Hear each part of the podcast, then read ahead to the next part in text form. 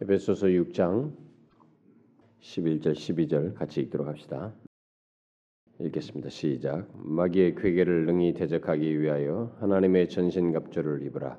우리의 씨름은 혈과 육에 대한 것이 아니요 정사와 권세와 이 어둠의 세상 주관자들과 하늘에 있는 악의 영들에게 대함이라.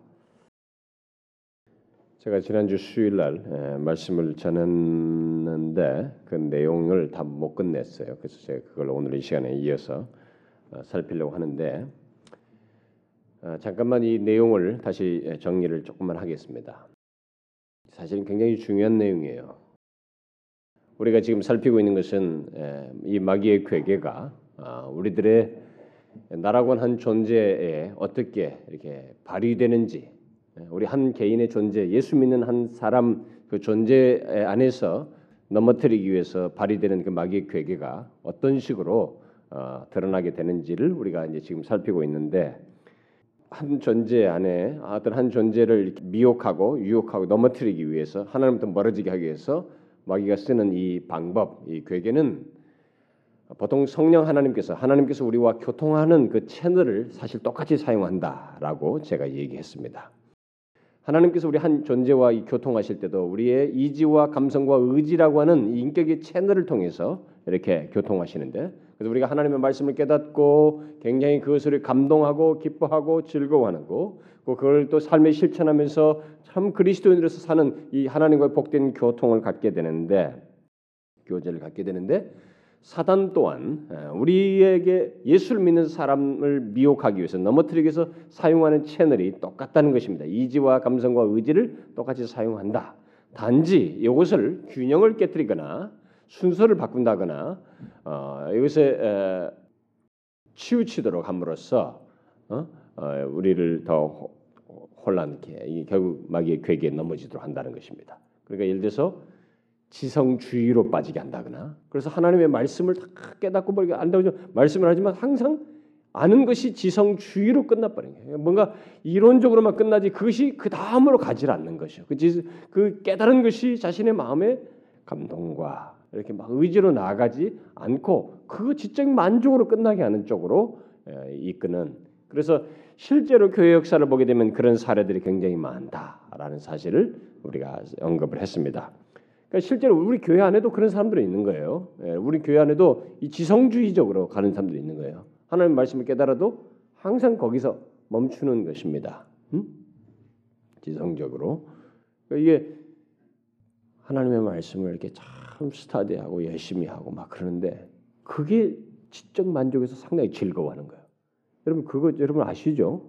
지적인 만족 속에서 은근한 만족이 있어요. 뭔가 있다고 생각합니다. 자기가 하고 있다고 생각해, 잘하고 있다고 생각합니다.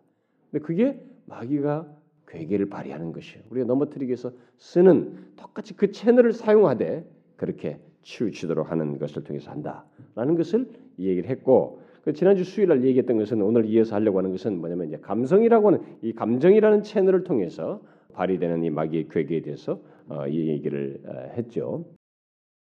이 마귀가 우리에게 궤계를 발휘할 때 똑같이 감정이라는 채널을 사용하게 되는데, 감정 자체는 굉장히 중요한 것입니다. 우리 한 인격의 요소이고 이거 없이는 안 되는 것입니다. 우리가 하나님을 기뻐하고 내가 말하는 이 기뻐하라 할 때 기뻐하는 거예요. 여호와를 인하여 기뻐하고 즐거워한다. 우리는 하나님과의 그 교통 속에서 기뻐하고 감정이 격양되고 감동되어서 막 그것을 위해서 찬송 가사도 쓰고 찬송도 하고 막 뭔가 열심을 내는 이 요소가 있는 것입니다.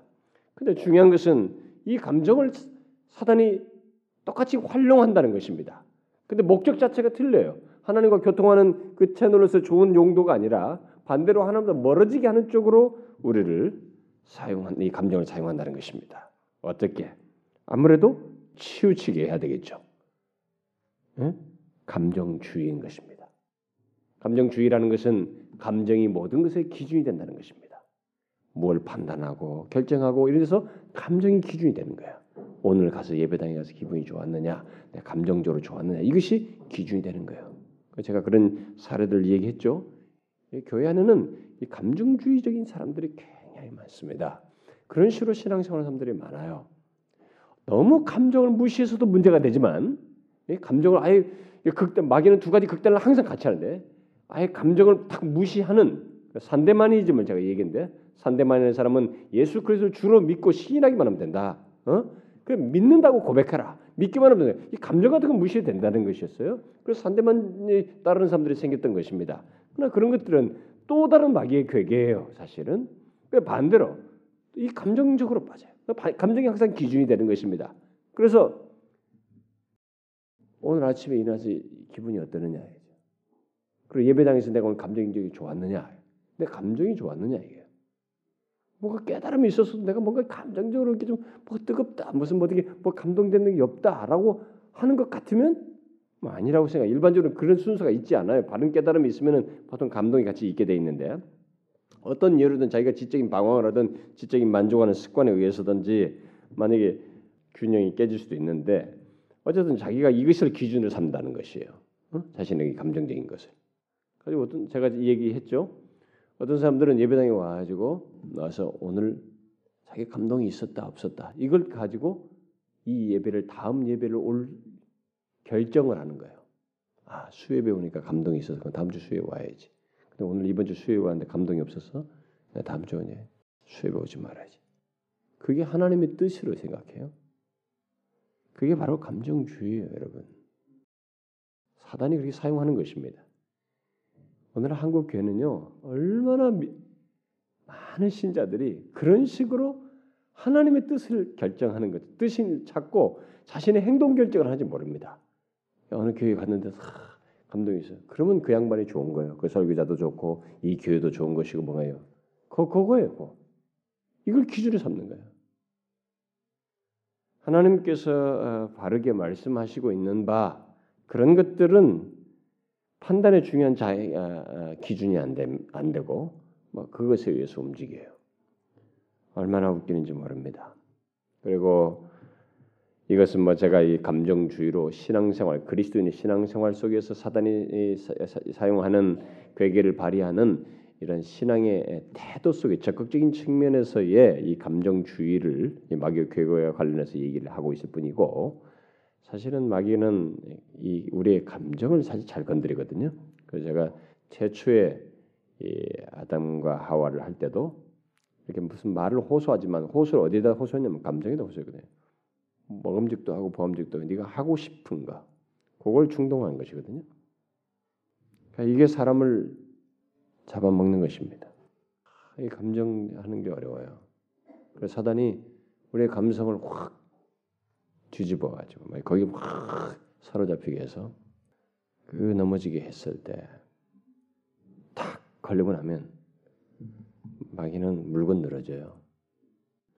제가 옛날에 어떤 사람이 어떤 사람과 상담을 하는데 참 그 사람 신실한 사람이었어요. 근데 참 감정적인 통제를 좀 잘 못해가지고 좀 그가 일종의 실족하는 상태에 이르렀습니다. 근데 그는 진심으로 하나님 앞에 그걸 아파하면서 하나님 앞에 회개도 했습니다. 그리고 하나님 앞에 회개하면서 자신이 너무나 무지몽매하고 정말 그걸 너무 슬퍼했어요. 자신의 죄와 자기 자신을 막 슬퍼하면서 회개도 하고 그랬어요. 그래서 진실로 회개했습니다. 그래서 제가 그 사람에게 권면을 했어요. 진실로 회개하면 하나님께서는 신실하셔서 우리를 깨끗게 하신다. 그러니 깨끗게 하시는 이제 하나님도 우리를 정결케 하시는 하나님도 믿어라. 그분의 은혜를 받아들여라. 근데 당사자가 못 받아들여요. 제가 아무리 얘기해도 반복했거든요. 못 받아들여요. 왜 그런 현상이 생긴 줄 아세요, 여러분? 그게 마귀가 물고 떨어지는 거예요. 여러분, 마귀는요.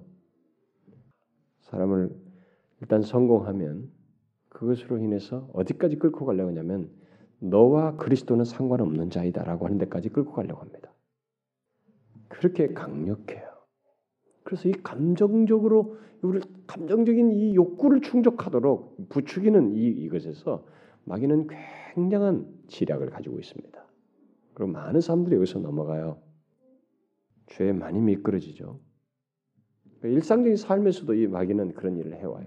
최초부터 그런 일을 해왔습니다. 근데 지금 제가 말하는 것은 그런 세부 사항들은 여기서 지금 다 얘기할 수 없다고 했고, 지금 말하는 것은 우리가 하나님을 믿는 신앙의 여정 속에서도 적극적인 행동을 하는 중에도 마귀는 우리의 이 감정의 천한 감정, 하나님과 관계 속에서 참 기뻐하고 즐거워하시는 이 내용을 한쪽으로 치우쳐 감정을 기준으로 삼는 이런 신앙 행위를 갖도록 함으로써 우리로 하여금 사실상 열심을 내는 것 같은데 하나님 또 빗나가게 되는 이런 괴계를 발휘한다는 것입니다. 그걸 넘어뜨린다는 것이에요. 바로 그 문제를 여러분과 제가 분별해야 된다는 것입니다.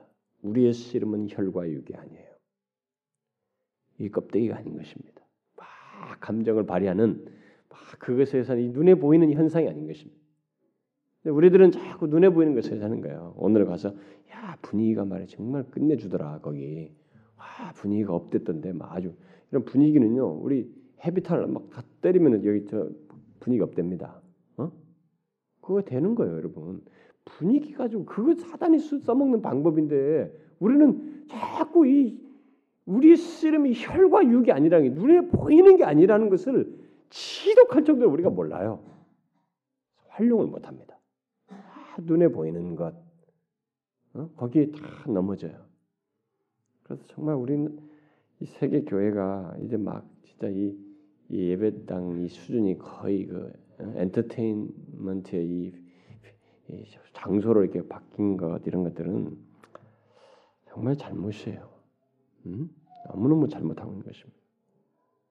여러분 우리도 한번 여기다 막 다 하고 한번 때려볼까요? 막 드럼을 때리면서 막 징징징 한번 해볼까요? 막 덜썩 다 일어나서 한 번씩 막 댄스 하자 말이지. 워십 댄스 하자. 단어를 다 붙이면 되는 거예요. 워십 댄스, 뭐 홀리 댄스, 뭐 지난번에 성령님과 함께 춤을. 그냥 우리 얼마나 단어만 다 붙이니까 뭐 다 일단 수용이 되는 거 그런 단어 자체가. 그러니까 뭐 안심하고 하고. 얼마나 감정적으로 흐뭇하게 했어요. 은혜 받았다. 그게 마귀가 주로 써먹는 것이에요. 그걸 기준으로 삼는 것. 그런데 너무 많은 사람들이 여기 넘어가요. 그리고 요즘 우리 신앙인 예수 믿는 사람들의 풍토는 정말로 거기에 거의 쩌들려 있습니다. 그것에 따라서 그냥 움직여요. 저는 여러분들이 아침에 일어나서 오늘 기분 좋으냐, 주일 아침에 일어나서 오늘 기분 좋네, 그것에 따라서 움직인다거나 뭐 지난주에 뭐가 있었느냐, 기분이 어땠느냐 뭐 이런 것에 의해서 하나님을 믿고 신앙생활하는 것은 여러분들은 그런 사람들은 정말 마귀의 밥이에요. 밥. 괴기에 너무 쉽게 넘어가는 사람들입니다. 우리는 그런 거 아니에요. 오늘 기분이 어떠냐? 뭐 이런 것은 다 나를 흔드는 부차적인 것들이에요. 오늘 아침에 일어났는데 눈이 오고 비가 오고 야, 날씨도 춥고 찜찜하고 뭔가 기분이 울적하게 만드는 환경 이런 건 다 아무것도 아니에요. 우리 씨름은 이런 껍데기가 아니거든요. 그런 것도 환경적인 것이 아니에요. 또 어떤 대상들이나 어떤 사람이 아니고 또 난 누가 미워서 난 못 가요. 그런 것이 아니라는 거예요. 그것을 다 사용해서 우리를 넘어뜨리는 마귀가 있기 때문에 그것을 대항해서 우리는 하나님 자신과의 관계 속에서 하는 것이 우리의 매력은 하나님이에요. 응? 우리의 모든 것을 잡아끄는 힘은 우리 주님 자신인 것입니다. 그 관계 때문에 우리가 예배 나오는 것이고 뭘 신앙생활하고 뭘 하는 것이지 다른 것 때문에 하는 거 아니에요. 근데 그걸 그렇게 회방을 놓기 위해서 감정적인 것으로 마귀는 우리를 넘어뜨리려고 하는 것입니다. 뭐 대체적으로 세부 사항들은 다 얘기할 수 없습니다만은 혹시 지난 수요일에 아는 사람들은 뭐 어떤 식으로도 한번 들어보세요. 같이 꼭 들어서 너무 중요합니다. 이 감정 문제는 마귀의 괴계가 발휘되는 이 감정 문제는 너무 중요해요. 왜냐하면 오늘날 많은 신자들이 넘어가거든요. 여기에. 그러면 그것에 이어서 이 시간에 제가 좀 덧붙이려고 하는 지난 시간에 하지 못했던 내용은 뭐냐?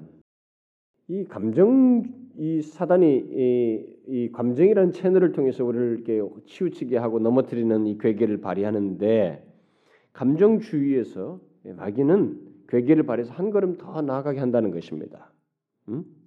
감정을 혼란케 하는 것을 넘어서서 한 걸음 더 나아가서 체험주의에 빠지도록 한다는 것입니다. 여러분 감정은 체험적 성격을 가지고 있습니다. 그러니까 우리가 보통 어떤 감정적으로 어떤 것이 경험됐을 때 이것을 우리가 그것을 체험했다 이렇게 주로 많이 생각을 해요.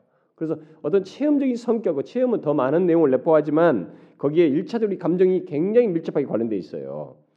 그런데 사단은 여기에서도 똑같이 더 진척시켜서 이 체험에 관한 문제에서도 괴계를 발휘해서 사람들을 넘어뜨립니다. 이 체험이라고 하는 것은 여러분 우리가 알다시피 꼭 필요해요. 우리 신앙생활 속에서. 그런데 우리 주변에 보게 되면은 어떤 특별하고 신비한 체험과 환상 그리고 황홀한 상태에 대해서 자주 얘기하는 사람들이 있어요. 그리고 그런 것을 추구하고 권하는 사람들이 있습니다. 그들은 자신들이 경험한 것을 말하면서 그것이 이런 체험, 그런 자신들이 말하는 그런 체험들이 있어야 한다고 자꾸 주장을 하면서 체험을 모든 것에 판단의 기준으로 삼습니다. 그런 체험이 있어 당신 그런 거 알아? 그런 황홀한 거 무슨 뭐 이런 거 신비한 체험 뭐 이런 거 알아? 이렇게 하면서 자꾸 그것을 기준으로 제시해요. 그게 바로 마귀가 괴계를 발휘할 때 써먹는 통상적인 방법이에요. 우리 그리스도인에게서 체험은 필요하고 꼭 있어야 됩니다. 우리가 믿는 바를 체험하지 못한다 할 때 우리는 믿는 것에 대해서 이것이 사실성을 물론 100% 아니라도 사실성을 더욱 확고히 하지 못하기 때문에 그리고 성경에 보면 다 굉장히 많은 믿음의 내용들이 다 체험적 성격을 다 가지고 있어요. 그걸 증거하고 있습니다. 그래서 반드시 있어야 돼요. 그러나 문제는 뭐냐면 옛날이나 지금이나 체험만 얘기하고 체험 속에서만 살아가고 그것으로 모든 것을 판단하려고 하는 것이에요. 바로 체험주의입니다. 무엇이든지 이렇게 한쪽으로 편중되는 것, 그것이 절대적 기준으로 삼는 것, 이렇게 체험자가 아니라 무슨 주의로 빠지는 것은 항상 위험하죠. 기독교 안에는 신비라는 것이 있습니다. 그러나 신비주의는 위험한 것이에요. 그게 다 마귀의 괴계에 의해서 더 치우치게 되는 것입니다. 체험도 마찬가지고 감정이라는 것도 마찬가지입니다. 저는 목사들 중에도 이 체험에만 의지하면서 사역하려고 하는 사람들이 제법 있다는 것을 알고 있습니다. 참 재미나지만은 이 사역을 하면서 이 목회를 하면서 목사들이 이제 이 체험에 의지해서 사역을 하려고 해요. 자기가 뭘 했었느냐 항상 상담할 때도 누구한테도 말할 때도 항상 그 체험을 기준으로 합니다.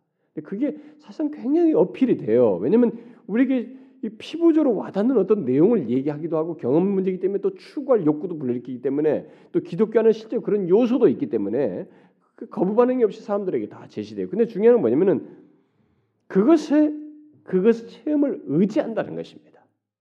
체험을 의지한다는 것이에요. 근데 그게 바로 마귀가 괴계를 발휘하는 것입니다.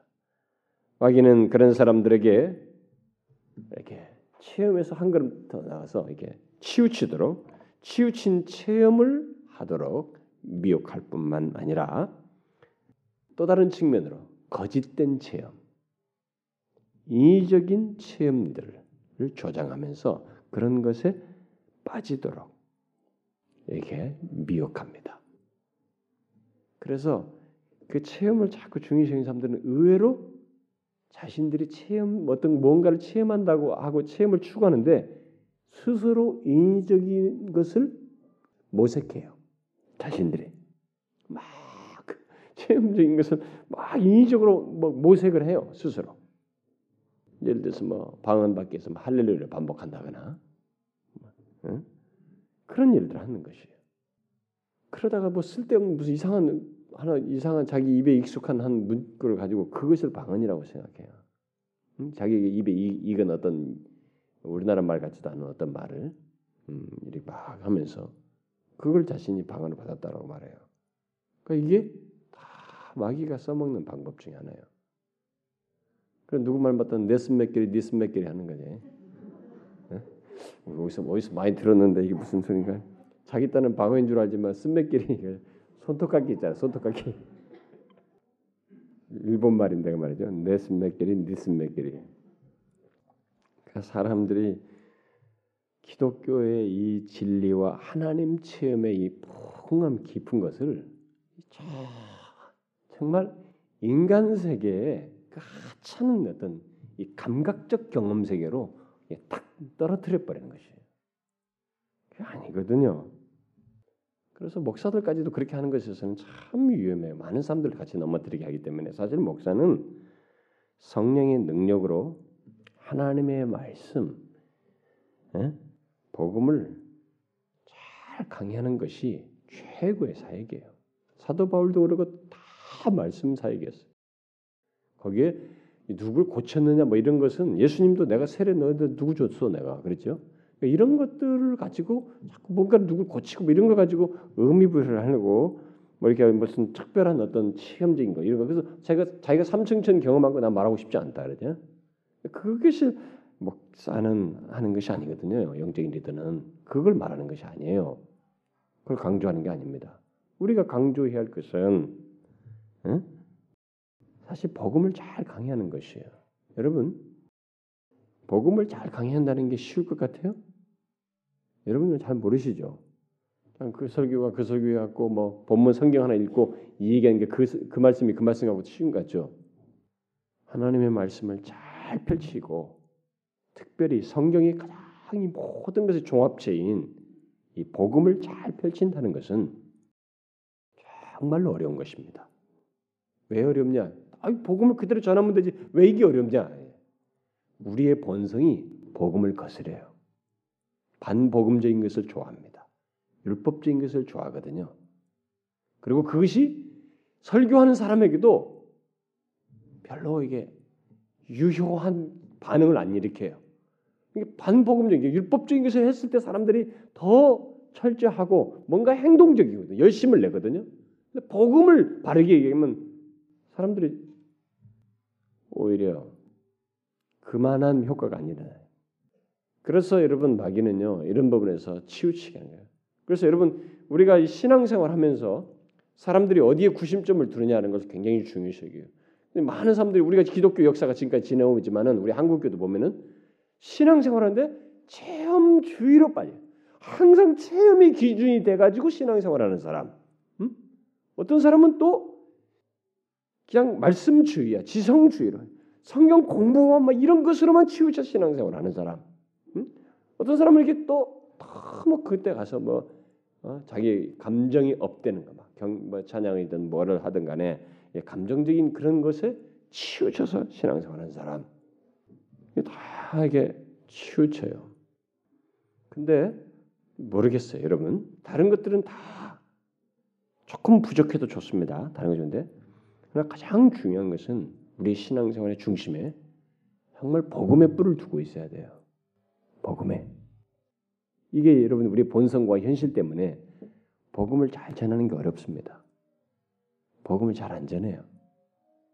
그래서 복음을 잘 전하는 사람을 책이나 이렇게 어떤 설교자들이나 뭐 이런 것을 통해서 그런 사람을 찾기가 적습니다. 숫자적으로. 여러분들은 제 말을 잘 이해 못하실 거예요. 저는 뭐 그런 것에 굉장히 예민한 사람이고 그런 책이라든가 그런 것에 대해서 굉장히 많은 정보를 찾고 이렇게 또 두루두루 알고 있기 때문에. 근데 그것이어야 되거든요. 우리의 체험은 이 복음의 뿔을 두고 있어야 되는 거예요. 근데 마귀는 뭐냐? 그것은 저 뒤로 하고 네가 지금 뭘 느꼈느냐? 뭘 경험했느냐? 여기에 우리의 마음을 빼앗기도록 해서 넘어뜨린다는 것입니다. 이것이 마귀의 괴계예요. 체험을 활용하는 마귀의 괴계입니다. 그래서 감정주의처럼 마귀는 우리에게 괴계를 발휘해서 이 체험주의에서도 또 다른 극단을 이렇게 또 유도하기도 합니다. 체험만 굉장히 중요하지만 아예 또 체험을 무시하는 반대 극단도 유도합니다. 그런데 우리가 지금 본문에서 살피는 이 마귀의 괴기는 여러분들이 생각할 때 어떤 한쪽 측면만 있다고 생각해요. 어떤 방법은 마귀에게 있어서는 중요치 않아요. 사실상 어떤 것을 써든 간에 목적 자체가 하나 일관되어 있습니다. 뭐냐면은 어떤 이유를 쓰든 어떤 방법을 써먹든지 어떤 사람에게 써먹든지 그 사람으로 하여금 하나님과의 관계 속에 문제가 생기도록 하고 멀어지도록 하는 것이에요. 이쪽으로 치우치든 체험을 아무 기준에서부터 체험주의로 빠지든지 그런 것이 싫어가지고 아예 체험을 무시하는 쪽으로 치우치든지 이 둘 중에 하나든 어쨌든 하나님부터 멀어지고 이 복음의 실제 본질, 하나님께서 본래 우리와 관계를 가질 때 있었던 그 체험의 실제 상태로부터 멀어지게 하는 것이 마귀의 괴계예요. 다 써먹을 수 있는 것입니다. 그런데 실제로 좋습니다. 제가 여러분들이 이렇게 말하면 여러분들은 굉장히 아 그렇지 체험주의 그 경계되어 있구나. 그러면서 우리가 조심 움츠러들면서 어느 쪽으로 성향이 조금씩 움직이냐면 체험을 경시하는 쪽으로 가요. 그건 안 되는 것입니다. 그게 마귀가 써먹는 괴계예요. 체험주의 반대 극단은 하나님의 말씀 또는 진리를 알면서도 그것의 능력을 모르고 경험치 않고 이렇게 실제로 자신의 신앙의 여정 속에서 확인치 않는 것입니다. 여러분, 진리로 인한 복된 체험을 경시해서는 안 됩니다. 하나님의 진리는 감동을 갖게 하는 것이고 체험을 불러일으킵니다. 정상적일 때. 하나님의 모든 참된 말씀은, 진실한 말씀은 그 진리에 분명히 마음을 우리가 열어서 받고 그 진리에게 분명히 이렇게 딱 믿음으로 수용하는 상태에 있게 됐을 때 우리가 열린 마음으로 아멘하는 마음으로 진실한 마음으로 하나님의 말씀을 귀담아 듣고 그 자신에게 그대로 믿음으로 받아들이며 적용하고 있을 때 그 말씀은 반드시 우리에게 감동을 줘요. 하나님의 진리는 그런 성격을 가지고 있습니다. 감동을 가져오고 그 감동뿐만 아니라 어떤 사람에게는 그 순간 적절하게 이런 필요에 의해서 체험을 하게 됩니다. 그래서 여러분 지금까지 교회 역사를 보게 되면 하나님의 말씀이 어떤 사람들의 영혼의 감동을 넘어서서 확 고꾸라뜨렸어요. 전율케 했습니다. 제가 언젠가 어느 교회에서 어디에선가 설교를 했습니다. 그리스도의 십자가에 대해서 설교를 했습니다. 그때 설교의 십자가를 막 설교하는데 제가 한 번도 이 얘기했어요. 여러분들에게. 사실 우리 교인이 아닌 다른 사람 여기 아니었어요. 다른 지역에서 했습니다. 그래서 설교를 했는데 그 사람이 자기 남편과 왔는데 젊은 부부였어요. 근데 이 부인이 막 자기 남편 손을 꽉 잡는 거예요. 자기 고백에 나중에 이제 저한테 얘기해 준 겁니다. 막 잡았다는 거죠. 설교를 들으면서. 몸이 막 전율을 느꼈다는 거예요. 설교를 들으면서. 자기도 모르게 무식 중에 자기 남편 손을 확 잡았다는 겁니다. 하나님의 말씀은 감동과 체험을 수반합니다. 하나님의 말씀은 단순히 철학적인 가르침이나 물리적인 가르침으로 아는 것과는 완전히 달라요. 여러분 이건 정말로 다른 것입니다. 그래서 여러분과 제가 이 여기 마귀의 괴계를 얘기하면서도 이 에베소서 6장 뒷부분에서 이 말하는 내용 속에서 결국 전신갑주를 얘기할 때 나중에 말씀의 검이라는 얘기가 나오지만은 그게 굉장히 비중이 큰데요. 나중에 가서 상세히 하겠습니다만은 이 말씀에 대해서 여러분들이 이 효력을 아셔야 됩니다. 말씀의 능력을 정말 믿으셔야 되고 아셔야 합니다. 예수를 믿으면서 말씀을 이 지적인 만족과 수준에 이 수준에서 딱 멈추고 말면 여러분들 예수 정말로 잘못 믿는 것입니다. 하나님의 말씀은 정말로 능력이에요. 그것은 우리 영혼에 감동을 주는 것입니다. 우리가 진실로 그 말씀의 마음을 열고 그 말씀을 받아들일 때 정신이 멍멍하게 이 생각하면 저런 생각하고 방황하면서 저 예배당에 앉아있으면서 예배 말씀을 못 듣고 딴 일을 하지 않는 한 그 말씀을 몰입하는 한 여러분의 마음은 분명히 감동하게 돼 있어요. 왜냐하면 하나님의 말씀은 독립적으로 하는 것이 아닙니다. 이 말씀 자체는 성령의 말씀이거든요. 그래서 모든 하나님의 말씀은 항상 성령의 동행 속에서 우리에게 전달되게 돼 있어요. 오게 돼 있는 것입니다. 그렇기 때문에 감동이 있는 거예요. 체험을 수반하는 것입니다.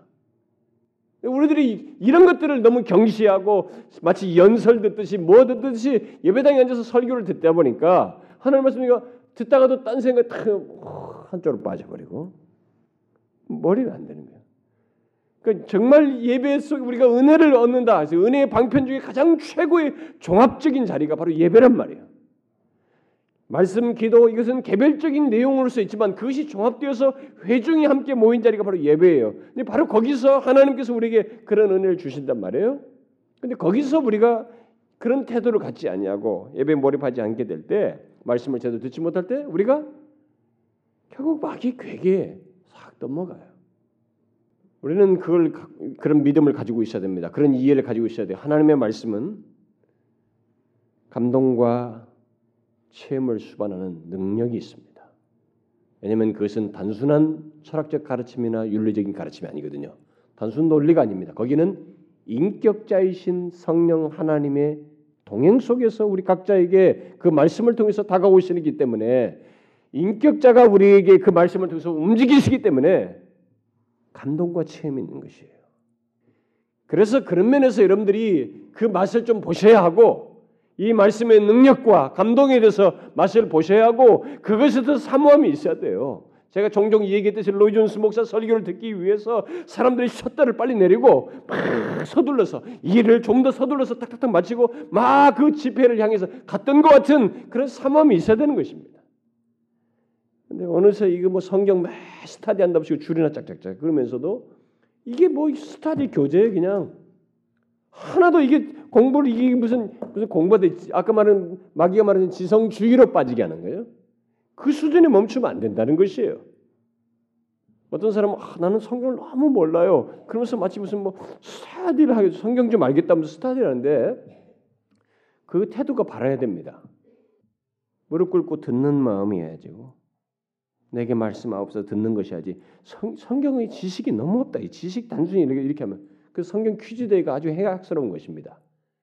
신학교에서 보는 성경 고사대도 사실상은 바람직하지 않은 거예요. 그건 지식을 얻는 것이거든요. 하나님의 말씀은 지식을 넘어서서 본래 의도가 그 말씀이 듣고 그 말씀에 의한 감동과 굴복, 체험으로 나가는 것이 본래 의도거든요. 왜냐하면 그 말씀은 인격자이신 성령이 함께 동행하는 것이기 때문에. 우리는 그런 면에서 좀 기대를 가지고 항상 말씀을 들으려고 하고 사모함으로 주님 앞에 나오는 그런 모습이 있어야 돼요. 하나님의 진리는 분명히 이 세상적인 논리들과 설명거리들과 가르침과 분명히 다릅니다. 그것을 아는 것과 성경을 바르게 하는 것 사이는 분명히 달라요. 그래서 우리가 이 요한복음 17장 3절에서 그 유명한 말씀, 영생은 하나님과 우리 주 예수 그리스도를 아는 것이다 라고 말을 했죠. 그게 바로 기독교의 핵심이에요. 우리 그리스도인의 경험의 중심에는 예수 그리스도를 아는 것이 있어야 됩니다.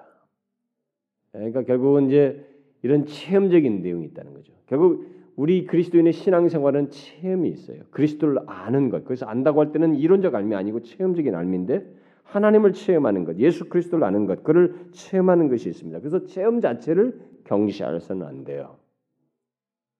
근데 마귀는 또 다른 체험주의에 대한 반동으로 체험을 경시하는 쪽으로 우리를 미혹하고 내몬다는 것입니다.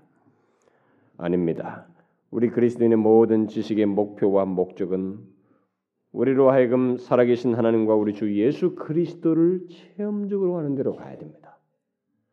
물론 이 세상에 사는 날 동안은 완전하지 않아요. 마치 거울을 보는 것과 같습니다. 그러나 나중에 얼굴과 얼굴을 맞대고 볼 날이 다가오지만은 이 그날까지도 우리는 마치 거울을 보는 같은 그 경험이지만 그 그리스도를 더욱더 체험적으로 알아가는 것이 있어야 되는 것입니다. 그래서 여러분과 제가 이 인생 살면서 사실 뭐 이런 것도 돈 많이 버는 것도 재밌고 이런 것도 뭔가 성공하려는 욕구도 있지만은 우리에게 가장 강력한 또 영원히 지속될 욕구 중에 하나가 뭐냐? 그 욕구, 주님을 더 알아가는 것이에요. 말씀을 통해서뿐만 아니라 그 제공된 사실 이 주어진 이 모든 말씀이 말하는 바라 그 하나님을 더 우리 주님 자신을 더 아는 것입니다. 그런 주를 알고자 하는 갈망과 소원이 우리에게 있어야 돼요, 여러분. 사랑하는 사람을 위해서 희생하는 것 못지않게 여러분들이 정말 믿는 예수 그리스도가 그렇게 매력 있는 분이신지에 대한 확신도 있어야 되고 이해도 있어야 되며, 실제로 그런 그분을 향해서 이렇게 더 알고 싶은. 사실 제가요, 여러분들만 원하면 제 몸을 쪼개서라도 더 하고 싶어요. 저는 사실 설교, 이게 제가 말했잖아요. 제가 설교 프리칭 머신입니다. 프리칭 머신. 네? 설교 기계입니다. 저. 설교를 도대체 몇 번 하는지 몰라, 일주일에. 지난번에 손영 목사님 그거 어떻게 다 하냐고. 자기는 못한다. 저 영국 스카틀랜드 가니까 그 사람이 어떻게 그렇게 하냐고. 어? 자기가 한 달 할 것을 갖다가 두 달 할 것을 갖다가 어떻게 일주일에 다 하냐고. 정말 제가 설교를 너무 많이 합니다. 여러분 지금 우리 교회에서 여러분들 주일 낮에만 듣는 사람한테는 뭐 그게 전부다 하고 그거 가지고 투덜대일지 모르지만 전부 제가 많이 해요. 다각적으로 내용을 다 섞여서. 그럼에도 불구하고 여러분들이 더 사모하고 주님의 말씀을 알고 싶다면 저는 더 할 수도 있어요. 잠을 안 자서라도 하고 싶다고요. 선문의 삶들. 저는 그런 경험들이 있거든요. 눈이 막 조그마. 그들이 뭐 한량한 사람들이 아니었고 다 바쁘고 사업하는 사람들 근데 막 사모해가지고 그 중년 사람들이 다 모였는데 그들이 막 눈이 막 그래가지고 무슨 뭐 제가 무슨 교주도 아닌데 저 오는 걸 막 이렇게 사모하면서 막 다 둥그렇게 앉아가지고 기다리고 있고 그 제가 무슨 말 한마디 성경 보면 뭐 지금 생각해 보면 너무 하찮게 전한 것 같은데 깊이도 없어가네. 그런 말씀을 전할 때 막 기뻐하고 아멘하면서 막 눈물을 흘리고 그런 경험이 있어요. 그게 다 잘 가르쳐서만은 아닙니다, 여러분. 듣는 자가 그런 기대와 소원함을 가지고 올 때 말씀 자체는 성령 인격자가 동행하시기 때문에 그 성령께서 그들의 마음을 위로하시고 채우시는 거예요. 어쩌면 우리 교회는 너무 당연시 여기는 거예요. 말씀, 설교, 내용, 하나님의 말씀 너무 당연시 여기에요. 그러니까 기대도 없는 거예요. 사모함도 없어요. 너무 당연시 여기에요, 여러분들은. 그러니까 상대적으로 하나님의 그 말씀이 주는 감동, 체험이 반감되는 거죠. 기대가 없고 소원함이 없으니까. 마귀가 우리를 자꾸 넘어뜨리려고 합니다. 지금도 우리는 그 대상들이에요. 예외 없어요. 모든 사람들의 악한 영들과 대항하기 때문에 어쨌든 이 체험주의로 아니면 그것을 체험 자체를 부정하는 쪽으로든 우리를 치우치게 함으로써 넘어뜨리려고 합니다. 여러분 우리가 여기서 혼돈하지 말아야 돼요.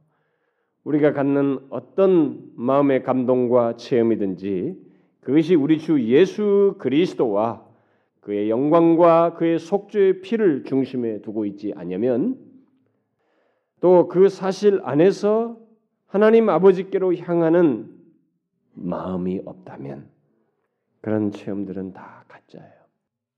그러니까 어떤 사람들이 막 체험했다, 뭐 체험을 추구하면서도 정작 그 체험의 중심에 예수 그리스도의 인격과 그분의 은혜와 그분의 속죄의 은혜와 그래서 결국 하나님 아버지께로 감사하며 나아가는 그 중심의 마음이 없다면 그가 추구하고 경험하고 있는 체험은 오히려 마귀의 괴계에 따른 체험이라고 할 수 있는 것입니다. 마귀의 괴계를 분별을 해야 됩니다. 감정과 체험이 여러분과 저의 신앙생활의 기준이 되어서는 안 돼요. 그것은 교묘한 마귀의 괴계입니다. 우리의 신앙생활의 기준은 우리 주 예수 그리스도의 인격과 그의 대속의 죽으심과 그의 모든 말씀입니다. 여러분 잘 보셔요. 정말 우리의 씨름은 혈과 육이 아닙니다. 끝없이 넘어집니다만 우리는 이 아내, 남편, 자식을 대하면서 거기서 죄를 범하지만 나를 넘어뜨리는 마귀의 괴계가 혈과 육 너머에 있어요. 나는 저 자식 때문에 정말 못 살겠다고, 저 자식 때문에 내가 정말 그렇다고. 우리의 씨름은 혈과 육이 아닙니다. 그 자식이 아니에요. 악한 영들에 대하는 것입니다. 이걸 분별하셔야 됩니다. 감정, 이지 이런 모든 채널을 통해서 우리를 교란케 하는 마귀의 괴계를 분별하세요. 여러분들의 마음을 오늘도 마귀는 우리에게 다가올 것입니다. 네가 원하면 해라. 하고 싶으면 해. 네가 좋으면 해라. 네 충동을 따라서 해. 그게 얼마나 인간의 솔직한 인간의 모습이냐. 그게 원래 인간이다. 그래서 감정적으로, 감정주의적으로 감정이 사로잡혀서 움직이게 합니다. 그러나 우리는 그리스도인은 그것에 움직이는 게 아니에요. 내 감정이 소용돌이 쳐도 하나님께서 말씀하신 것이 있고 옳다 말씀하시는 것이 있습니다. 우리는 그것에 따라서 감정이 순종해야 되는 거예요. 진리를 배격한 감정에 따른 행동은 다 미끄러짐이에요. 넘어짐으로 갑니다. 여러분 이것을 분별하세요. 기도합시다. 하나님 아버지, 참 주께서 값주고 사신 핏값으로 산 우리인데 마귀는 우리를 자꾸 넘어뜨리려고 하나님으로부터 멀어지고 주님과의 복된 관계, 풍성한 관계를 누리지 못하도록 하기 위해서 수없이 우리를 공격합니다. 그의 괴계는 너무 간계해서 참 우리가 하나님과의 관계 속에서 기뻐하며 즐기려 할 그 감정을 왜곡시켜서 그것이 모든 것의 기준으로 삼아서 신앙생활 하려고 하게 하거나 체험주의로 빠지게 하거나 체험을 경시하는 쪽으로 내몸으로써 정말 하나님과의 관계 속에서 많은 걸 누릴 것들을 오히려 실패의 경험을 갖게 함으로써 더 이상 그런 것에 대한 기대를 갖지 않게 하거나 소원을 갖지 않게 하는 이런 패망스러운 낙심스러운 결론을 우리에게 주려고 합니다. 주님, 설사 과거에 그런 경험을 했어도 그것은 다 마귀의 괴계이지 하나님의 뜻이 아닙니다. 오히려 우리는 좋은 감정을 하나님의 진리를 따라서 진리가 주는 감동을 따라서 행하는 저희들 되기 원합니다. 하나님의 말씀이 주는 감동과 체험을 더 사모하며 나가기를 원합니다. 그렇게 우리를 이끌어 주옵소서. 예수 그리스도의 이름으로 기도하옵나이다. 아멘.